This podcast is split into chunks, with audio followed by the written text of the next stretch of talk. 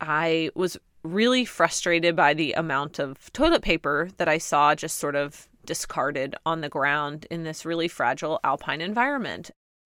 Hi, I'm Willow Belden, and you're listening to Out There, the podcast that explores big questions through intimate stories outdoors. The person you just heard is Anastasia Allison.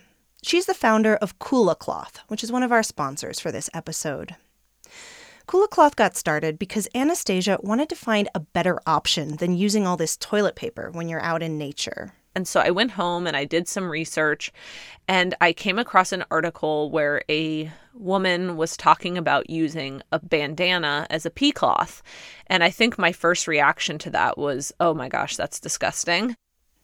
But she tried it out anyway. And to her surprise, the bandana was great. She still used normal toilet paper for number two, but for just peeing, this was a game changer. So she decided to design a pee cloth that was a real piece of gear, something intentional, something people could get excited about. And thus, Kula Cloth was born. For 10% off your order, go to kulacloth.com and enter the promo code out there at checkout. That's K U L A cloth.com, promo code out there.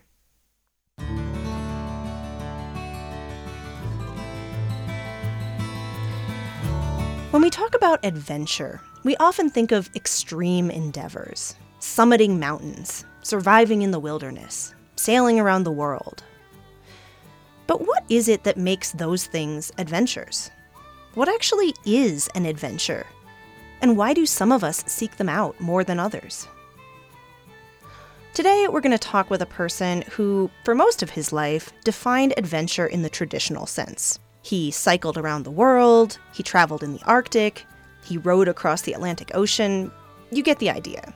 He's the kind of guy who built his entire life around difficult athletic pursuits. So much so that adventure is the backbone of his very identity. Just listen to the way he introduces himself.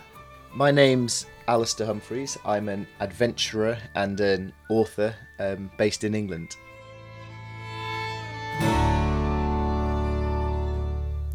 An adventurer and an author. Adventurer is the first thing he says about himself. But recently, he started thinking differently about what adventure means. A few years ago, he set off on a journey across Spain that was unlike any of his previous feats. The trip was both gentler and scarier than anything he'd done before. He wrote about the experience in his new book, which is called My Midsummer Morning, and he joins us today to talk about it. What I realised was that I've spent about 20 years now, I'm getting old, 20 years chasing traditional adventures of travelling to far off places and doing physical challenges and suffering and all that fun stuff of normal adventure. And what I slowly started to realise was that if I just kept, I was quite good at this stuff. I'd been doing it for 20 years, and actually to continue with those sort of expeditions in many ways isn't actually adventurous. It's kind of, in my own way, just being in a rut and a comfort zone and taking the easy option because I've been doing that for so long.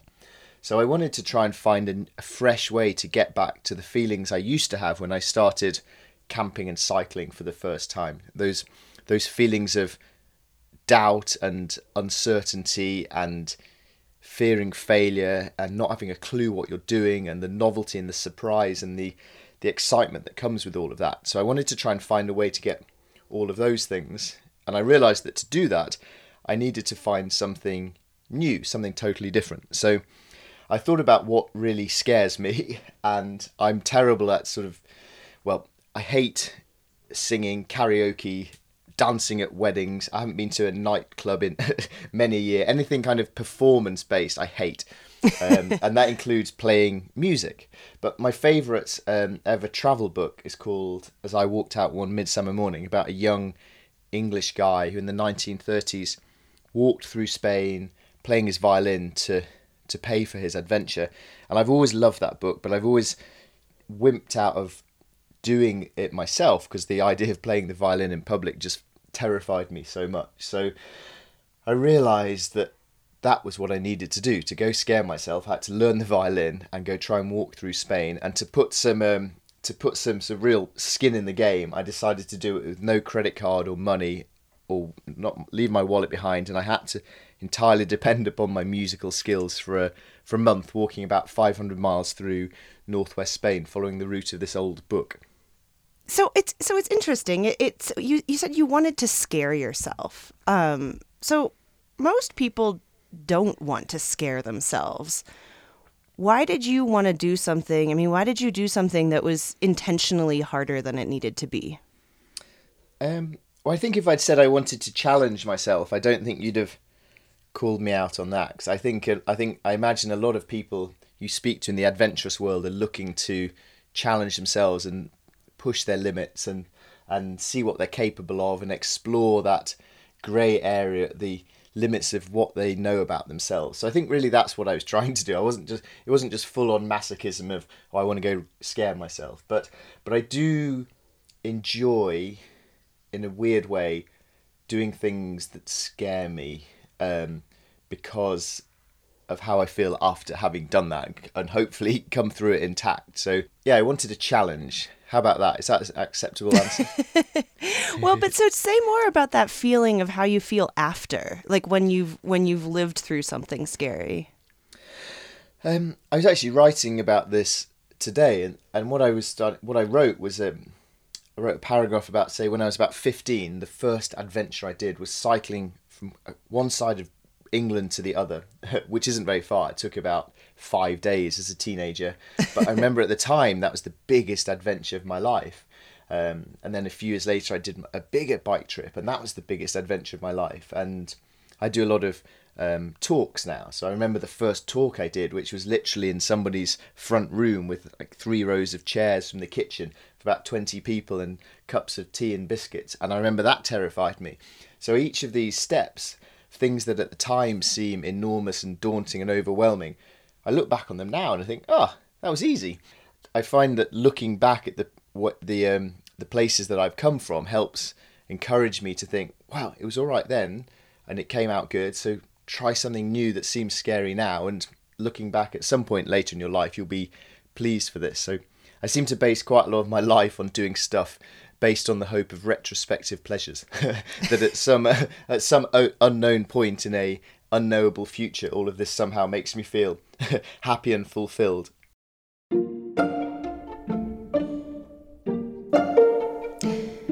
so in hopes of rekindling that sense of challenge that excitement that comes with doing something new and difficult and scary Alastair set out to walk across Spain without any money the idea was that he would play his violin in public squares and on street corners, and hopefully make enough money to buy food. Which all sounds well and good, except that Alastair was not a violinist. But he figured he could learn, so he signed up for violin lessons. I ended up doing lessons with this teacher for seven months. So I had seven months of lessons. I practiced hard, but I really and I think I thought I'd be quite good after seven months, but I really underestimated quite how hard the violin was or how bad I am. So, so you were not a prodigy at the violin. I was not, and I'm not. And actually, I've got my violin here. Would you like me to play you a song that might uh, set the tone? Oh my gosh! Yes, please yeah. do. right, hang on. I thought because it's really you know normally especially British people when you say oh I'm not very good at the violin you assume that actually that means they're brilliant uh, just being just being British and modest. Uh, but let me let me. Uh, well, you you can decide. Right. See if you can recognise the tune.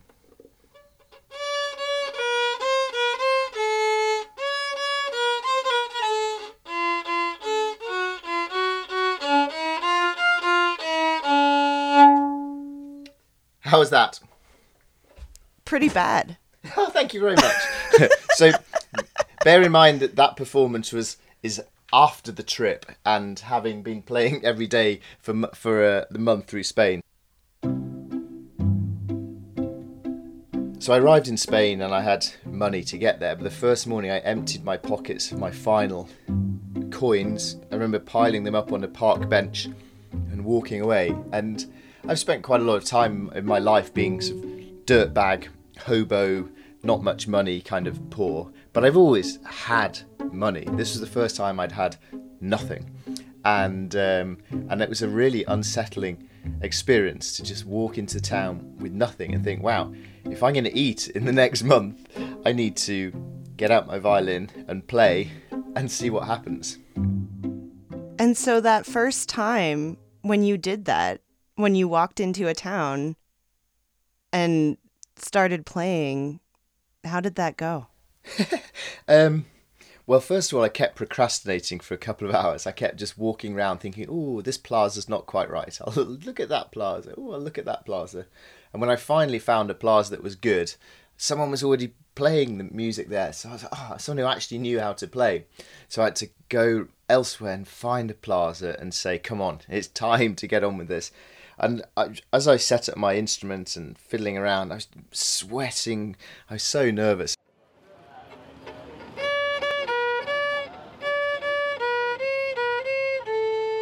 I started to play and I just felt I just wanted the earth to open up and swallow me whole. I was just so embarrassed.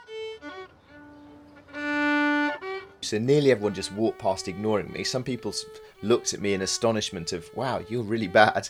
And that was it. And they just kept on walking past and I was playing and playing thinking, this is never going to work. this is the worst idea I've ever had in my life.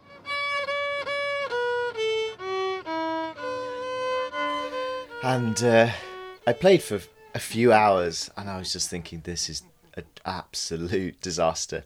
Um, you played for a few hours and nobody gave you any money. Yeah, I would guess probably two hours, probably. No That's a long me time.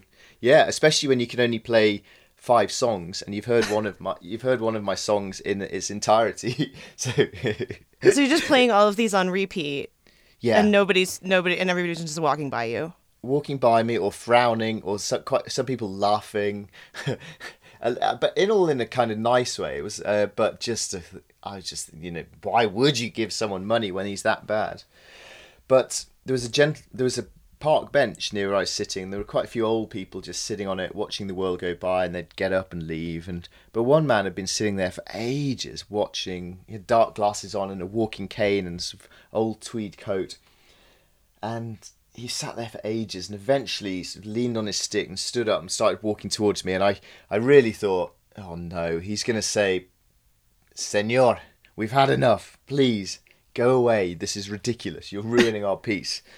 Um, but he didn't say that. Instead, he reached into his pocket and he gave me a coin, my very first coin. And that was just this astonishing release of thinking, wow, I've done it. I've actually earned a coin. Uh, I'm now a professional musician. Um, oh. and of course, like like all sorts of things in life, once you've done it once, then you know you can do it a second time. And so he just filled me with just hope and enthusiasm and and I thought, and I just started soaring away with with extra effort, um, and uh, and yeah, that really sort of broke broke my fear. Was it still scary the next time though? It was always scary just because it's really embarrassing to stand up and have lots of people look at you and laugh at you. so I always got nervous, but less so each time but also, really importantly, I began to enjoy the fear and enjoy the embarrassment and enjoy the doubt of thinking, will I will I eat today? And to start to find the whole thing quite thrilling and um, amusing.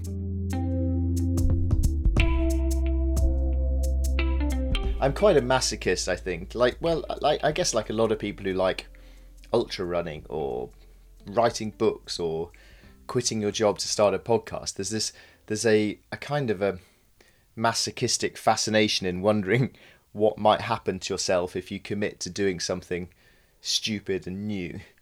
Do you think it's sort of a universal urge that all of us have this this this attempt to make things harder than they need to be?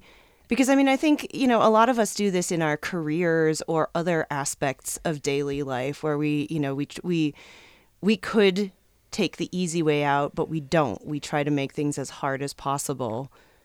So is there I mean is that something that's sort of inherent to being human, do you think?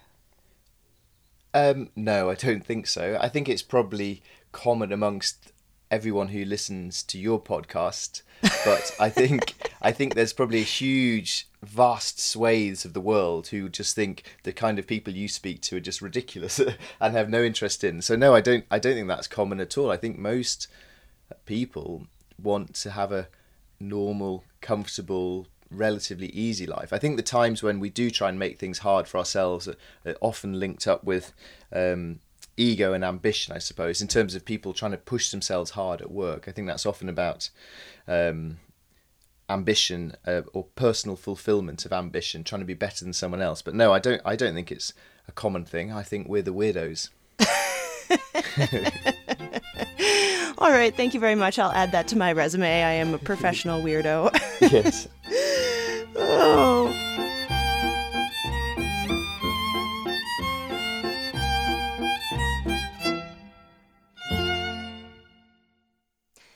After the break, we'll talk about what Alastair's trip was like on a day to day level. And we'll explore whether an adventure like this could have the unintended consequence of glorifying poverty. But first, a word from our sponsor. Support for this episode comes from Simple Habit, a meditation app that provides stress relief for busy people. Ian Young is in charge of marketing for Simple Habit, and he says what sets Simple Habit apart from other meditation apps is that it caters to very specific situations. Like if you're going through a, a health issue and um, it might be a fertility issue and it might be getting pregnant and having um, your sort of thoughts and fears around um, IVF appointments. That's just one example of something super, super, super specific that um, our premium subscription would be able to unlock, and you'd be able to search for and find content for something so specific. So, Ian mentioned the premium subscription. Simple Habit is available for free, but to access their whole library of meditation sessions, sign up for premium. Right now, you can get 30% off a premium subscription by going to simplehabit.com slash out there. That's simplehabit.com slash out there. And now back to our conversation with Alastair Humphreys. So tell me about a typical day on this on this journey. I mean, obviously your whole day wasn't spent playing music. No, it was so it's a combination of normal adventure travel stuff and then violining, and I find found that contrast interesting. So a normal day would be I'd wake up at sunrise up in the hills in my bivy bag in a wood or on a hilltop and then it would be a normal day of a hiking trip. So I'd get up, walk quite a long way through rocky hillsides or wheat fields, and that side of things felt very familiar for me. That was almost like me doing my day job sleep in the hills, walk a long way, cook on a fire. For a lot of people, that would be a big adventure, but because I've done that sort of stuff so often, that was just easy and normal for me it was hot and tiring, but it was mentally quite easy. And the twist then came that most days or every two days, I'd have to uh, make sure my route went through a village or a small town big enough to stand in the town square and play. And what I noticed is that Spanish people like to spend a lot of time sleeping. So there are actually very there are actually very few hours of the day when anyone's out and about in Spanish uh, towns. So uh, really I had to arrive in the town for the hour or two around lunch when people go out to the shops and the market and buy their lunch things. After that, the place is dead until dusk. I'd play for usually a couple of hours till I got tired and or had enough cash for the next couple of days, which is usually say three or four euros, and then I'd walk out of town and find some nice, beautiful field or wood to sleep in for the night. Um, but I actually earned far more money than I thought I did. I mean, over a month, I earned 120 euros, um, which is more money than any man needs in a month of life. So I could li- I could buy bananas and bread and a couple of tomatoes. Um, Were there days where you didn't earn anything and you had to go hungry? there were often times when I'd arrive in a place and my heart would sink because I could just immediately see, no, this this place is too small. There's no one's going to be out here, or there's no central plaza. There's no kind of community base to this place, so there's not going to be enough people walking by. And then I, what I'd do then was just go on to half rations and double miles to try and zoom on a few miles down the road to find another town. Um, but no, every single town I earned something.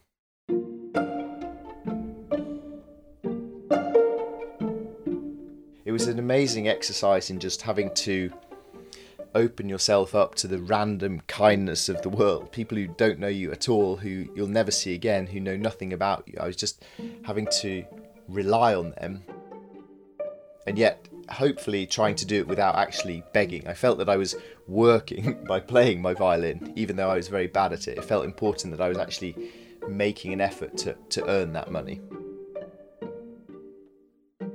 How did it feel to earn money in such a concrete kind of manner? Because I think a lot of us who do sort of more white collar work, you know, you, you it's not you're getting paid hourly or you're getting paid annually or you know it's not it's not a you don't see this direct cause and effect of your efforts and the money that you earn from them.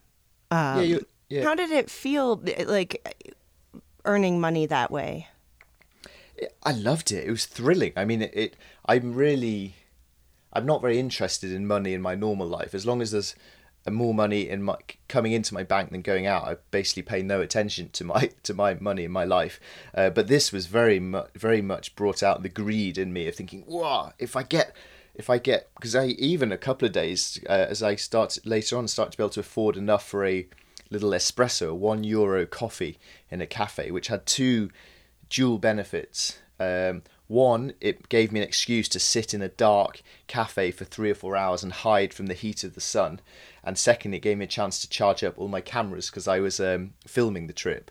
So when I got to the state, if I got to a town and earned enough that tipped me over to maybe, oh, if I can just earn one more coin, I might be able to buy a coffee today.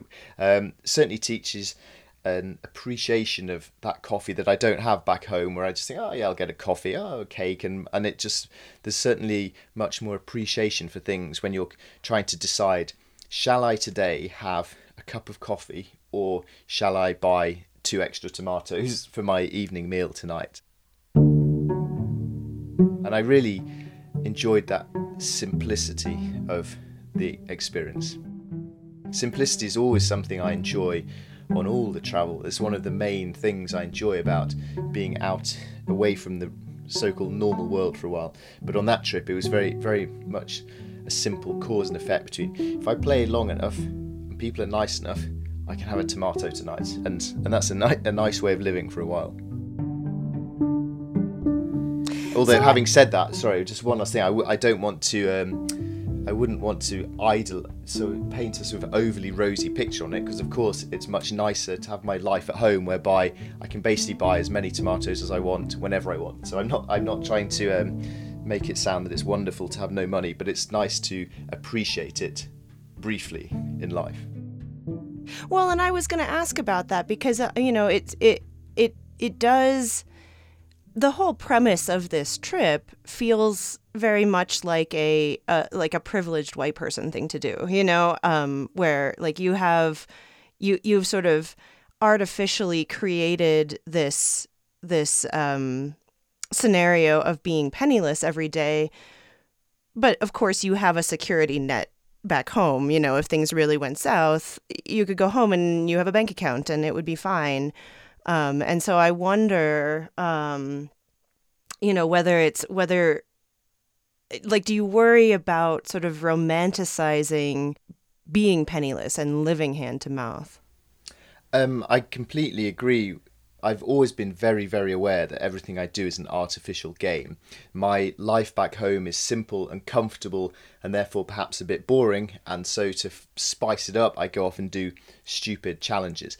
Uh, the same applies to every single expedition thing anyone does. You know, I, I rowed across the Atlantic Ocean which is considerably more expensive than taking an aeroplane would have been, or um, why climb El Capitan without a rope when you could do it with a rope, or even better, walk around the back. So I'm very aware that everything in the adventure expedition world is a artificial way of getting the getting those feelings. Um, but in terms of the specifics of money, there was one morning that really made me think a lot about this because I was in a, a, a much bigger town than I was usually in, and on the main shopping street there were quite a lot of homeless people um, begging for money. Um, you know, the Spain's economic crisis of the last 10 years, plus the influx of uh, immigrants from Eastern Europe and the Middle East, means there were a lot of beggars and homeless people. And I was really conscious that day of what am I doing here? I'm playing, pretending at being poor. Um, so, yeah, I was very much aware of that. And I, I would stand guilty as charged to, to any of those accusations, except say that, yeah, I, I, I acknowledge it. I was playing at being poor for a month the plus side of it is it teaches you briefly to pay attention to things more in your life and I suppose to be grateful of your normal position. Mm.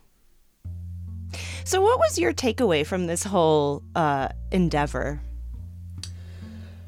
There were quite a lot from different aspects. Um, for example, there was that day of extreme gratitude that I was playing at having to beg for my food rather than my country's ec- economy gone so disastrously wrong that I was jobless and homeless. Um, I realised the notion of redefining adventure as an as an individual. So for each of us to think what adventure means to us and define it ourselves, rather than the usual kind of formula of ah, adventure equals hiking, tent, sleeping on the summit, come back home, put it on Instagram. So getting a very different perspective on what adventure felt to me at a, this stage in my life, I think was a really um, probably the most useful lesson from the whole thing. And then it was also just a reaffirming of something which I, I've seen time and again from years and years and years and years of traveling around the world is that wherever you go in the world, the people you meet are good and kind and decent. And if you put yourself out into an unusual place, doing something unusual and interesting, people respond to that. And the kindness I met in Spain um, is, it didn't surprise me a bit because I've experienced that on all the trips I've ever done. So it's always nice to be reminded that the world is a good place.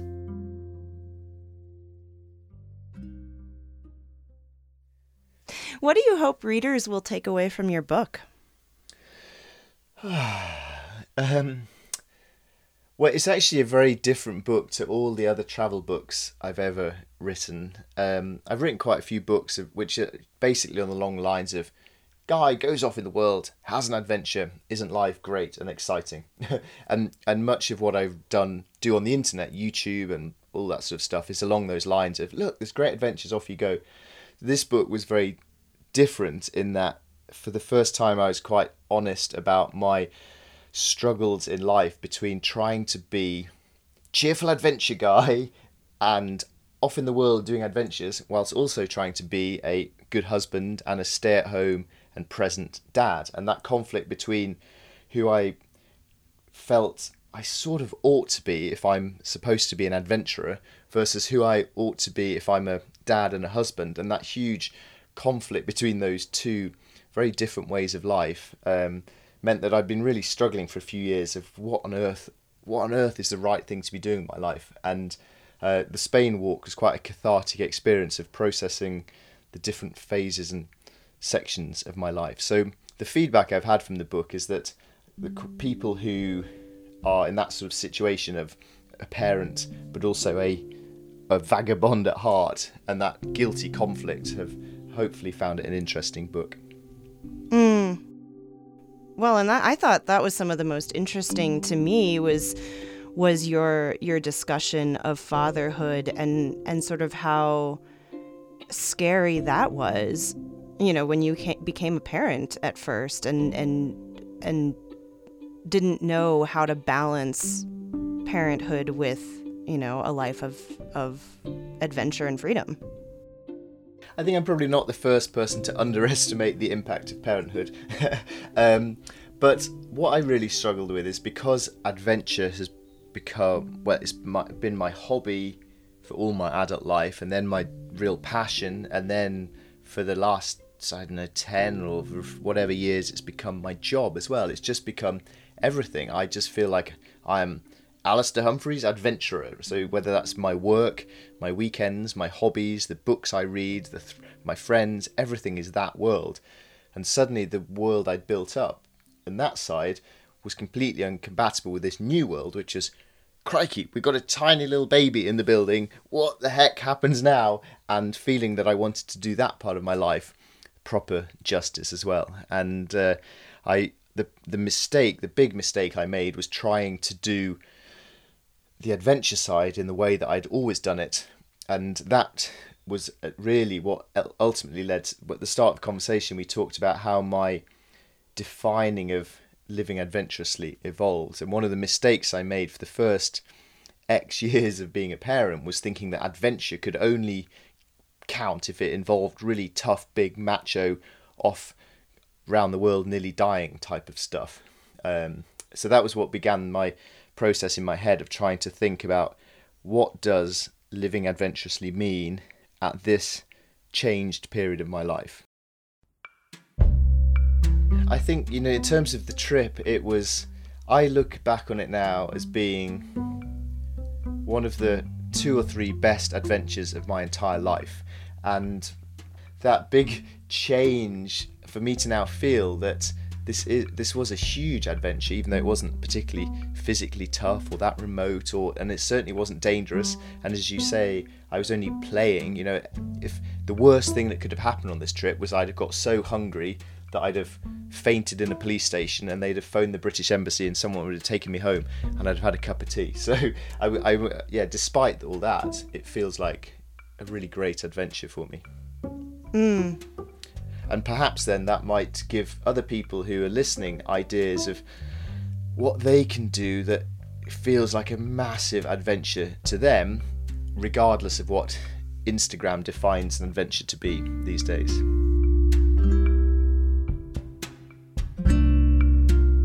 Well, thank you so much for uh, for talking with me today. This has been really fun. My pleasure. Thank you for having me. I was honoured to be well, I was I was going to say honoured to be invited. I was honoured to pester you so much that you relented and had me on. So I, let's pretend I was invited. I'll make me feel much better. Well, thanks for doing the pestering. This has been quite enjoyable. yeah, I've enjoyed it as well. Thank you.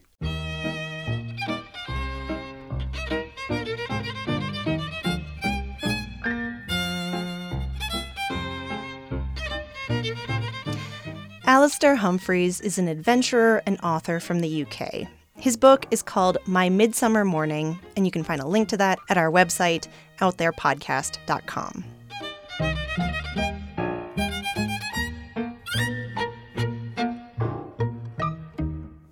If you enjoyed this episode, please share the link with a friend. We're always looking for new listeners, and your recommendation is our best form of advertising. Support for this episode comes from Kula Cloth, making personal hygiene in the outdoors comfortable and sanitary. So, I've been using pee cloths for years now, but I have to admit, when I first heard about Kula Cloth, I was skeptical. I couldn't imagine that it could be that much better than just any old bandana. Turns out I was mistaken.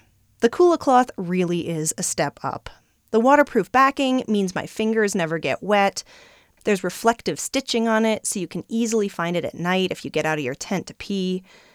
And it folds up in such a way that it doesn't get dirty when you hang it on your pack. For 10% off your order, go to kulacloth.com and enter the promo code out there at checkout. That's K U L A cloth.com, promo code out there.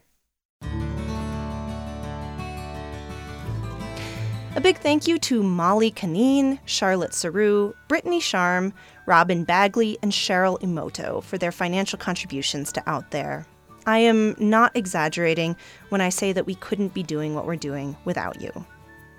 If you'd like to make a gift of your own, just head over to our website, outtherepodcast.com, and click support. You can make a donation in any amount, even if it's just a dollar or two a month. That's it for this episode. Our marketing and business development director is Alex Egerking. Our advertising coordinator is Jessica Taylor. Laura Johnston heads up our ambassador program. And our theme music was written by Jared Arnold. We'll see you in two weeks, and in the meantime, have a beautiful day, be bold, go outside, and find your dreams.